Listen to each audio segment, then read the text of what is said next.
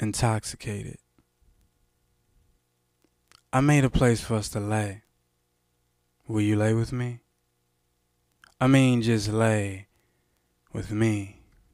I don't want to touch you, freak you, sex you. I just want to breathe you, inhale you, sniff you. I want to snort you until I OD out so I can get you all in my veins and through my blood system. As I watch you riding in and out of my vessels, back and forth through my arteries, and finally to my heart, until it stops beating and the blood turns cold and blue.